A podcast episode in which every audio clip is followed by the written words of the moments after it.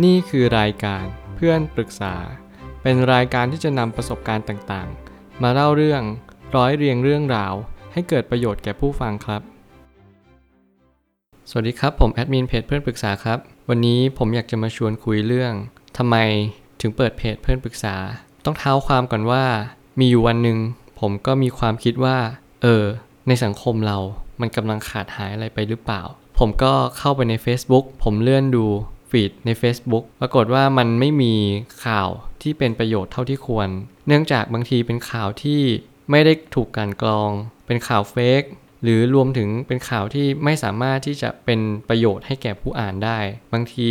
ข่าวนั้นนำเสนอให้ส่วนเดียว อย่างเช่น การพูดถึงข่าวก็ไม่ได้อธิบายว่าเพราะอะไรจึงเกิดขึ้น สาเหตุจริง ๆ แต่ก็ดูแค่แรงจูงใจ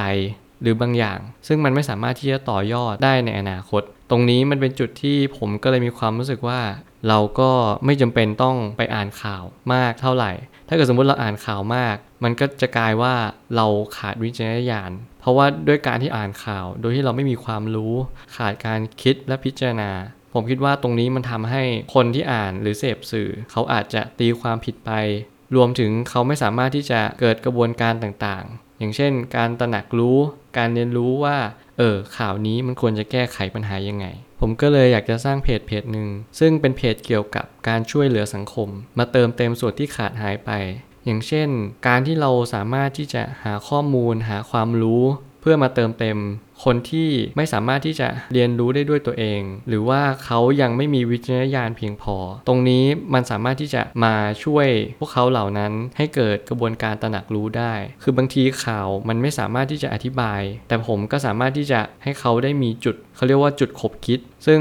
เพจเพื่อนปรึกษามันอาจจะมาจากจุดเริ่มต้นที่เราอยากจะช่วยคนอื่น แต่จริง ๆ แล้วมันก็คือข้อมูลแหล่งความรู้จากประสบการณ์ของผม จากการศึกษาการอ่าน การฟังพอดแคสต์ซึ่งมันก็มาจากหลากหลายรูปแบบ ปัญหาของสังคมณปัจจุบัน มันก็ตอบโจทย์ได้ดีมาก เพราะว่าปัญหาอันดับหนึ่ง ส่วนใหญ่ก็เป็นเพราะโรคซึมเศร้า หลังจากการเป็นโรคซึมเศร้า ก็จะเกิดการฆ่าตัวตายตามมา ซึ่งการฆ่าตัวตายเนี่ยมันอาจจะไม่ได้แก้ที่เราต้องอยู่กับผู้ป่วย หรืออยู่กับเขาตลอดเวลา เพราะว่ามันไม่สามารถที่จะประคับประคองให้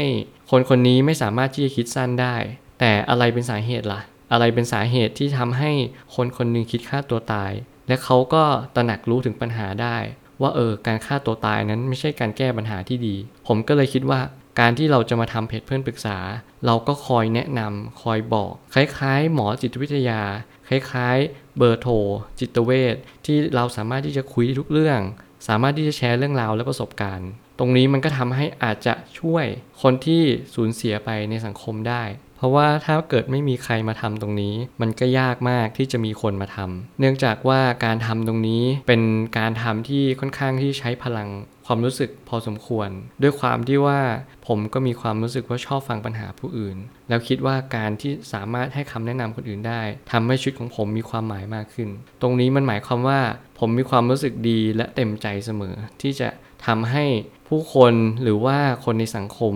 ได้รับรู้ได้มีการเปลี่ยนแปลง คนในอายุราวๆมต้นถึงมปลายเขาสามารถที่จะเรียนรู้ในวัยเด็กเกิดกระบวนการตรงนี้ ให้ความรู้ให้บทความ มันทำให้เขาสามารถที่จะเป็นผู้ใหญ่ที่ดีขึ้นได้ในอนาคต ซึ่งถ้าเกิดเราไม่สามารถที่จะอธิบายให้เขา หรือไม่สามารถที่จะบอกได้ว่า ตรงนี้เป็นจุดที่ไม่ดีนะ ตรงนี้เป็นจุดที่ดีนะ ซึ่งไม่สามารถบอกเขาได้ เขาก็จะไม่รู้ว่าเราควรคิดยังไง กระบวนความรู้ต่างๆ มันก็จะไม่เกิดขึ้น ซึ่งเพจเพื่อนปรึกษาเป็นเพจที่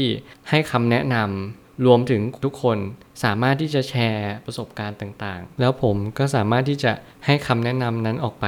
ซึ่งมันก็ต้องใช้เวลามากๆ ที่จะให้ทุกคนเกิดกระบวนการตระหนักรู้ตรงนี้ การที่ผมให้คำแนะนำผมเชื่อว่าคำแนะนำของผมสามารถช่วยคนอื่นได้ เนื่องจากคำแนะนำตรงนี้จะทำให้คุณได้คบคิดว่า ปัญหาที่แท้จริงมันอยู่ที่ตรงไหน มันอยู่ที่ตัวคุณ หรือมันอยู่ที่สิ่งอื่น ตรงนี้แหละมันทำให้คุณเกิดกระบวนการตรงนี้ ผมอาจจะบอกว่าให้คุณไปอ่านหนังสือ หรือแนะนำให้คุณได้เรียนรู้ที่จะอยู่กับตัวเอง หรือว่าการปรับตัวต่างๆ มองปัญหายังเข้าใจ ใช้ธรรมะ เพื่อที่จะสอดแทรก ให้เกิดกระบวนการให้มันมากขึ้นออกไปอีก และเพื่อนปรึกษาก็จะสร้างมาเพื่อ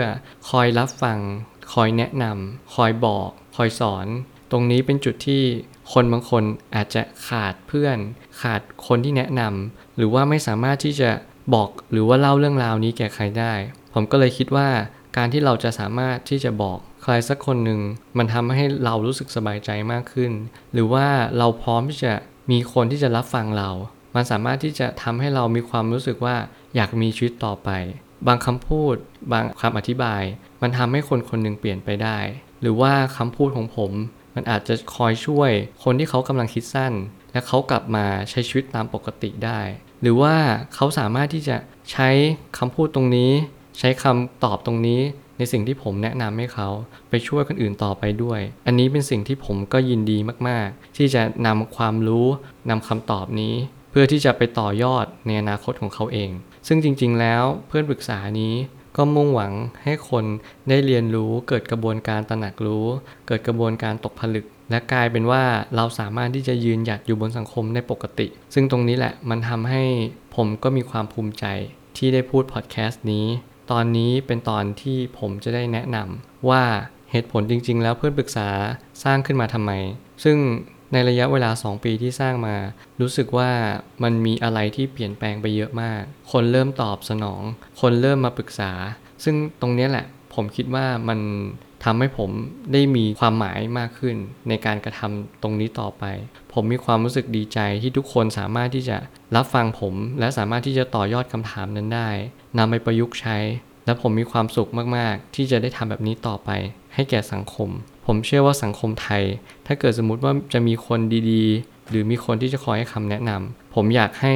เพจเพื่อนปรึกษาเป็นเพจเพจหนึ่งที่คอยช่วยยกระดับความคิด ความรู้สึกและสติปัญญาของผู้คนในสังคมไทย เพื่อจะได้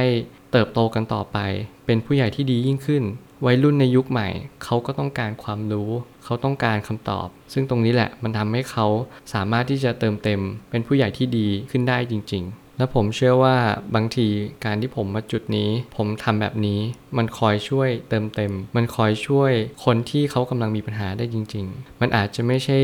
การช่วยเหลืออย่างตรงจุด เพราะผมไม่ใช่หมอ ผมไม่สามารถที่จะช่วยใครได้ ผมเป็นคนธรรมดาที่ผมชอบการศึกษา ผมอยากจะช่วยชีวิตคนหนึ่งด้วยความรู้ของผมที่มีทั้งหมด เพราะผมเชื่อว่าทุกปัญหาย่อมมีทางออกเสมอครับ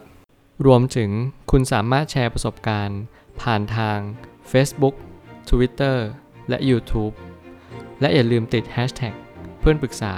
หรือ f r ร e n d t a l k a ด้วยนะครับ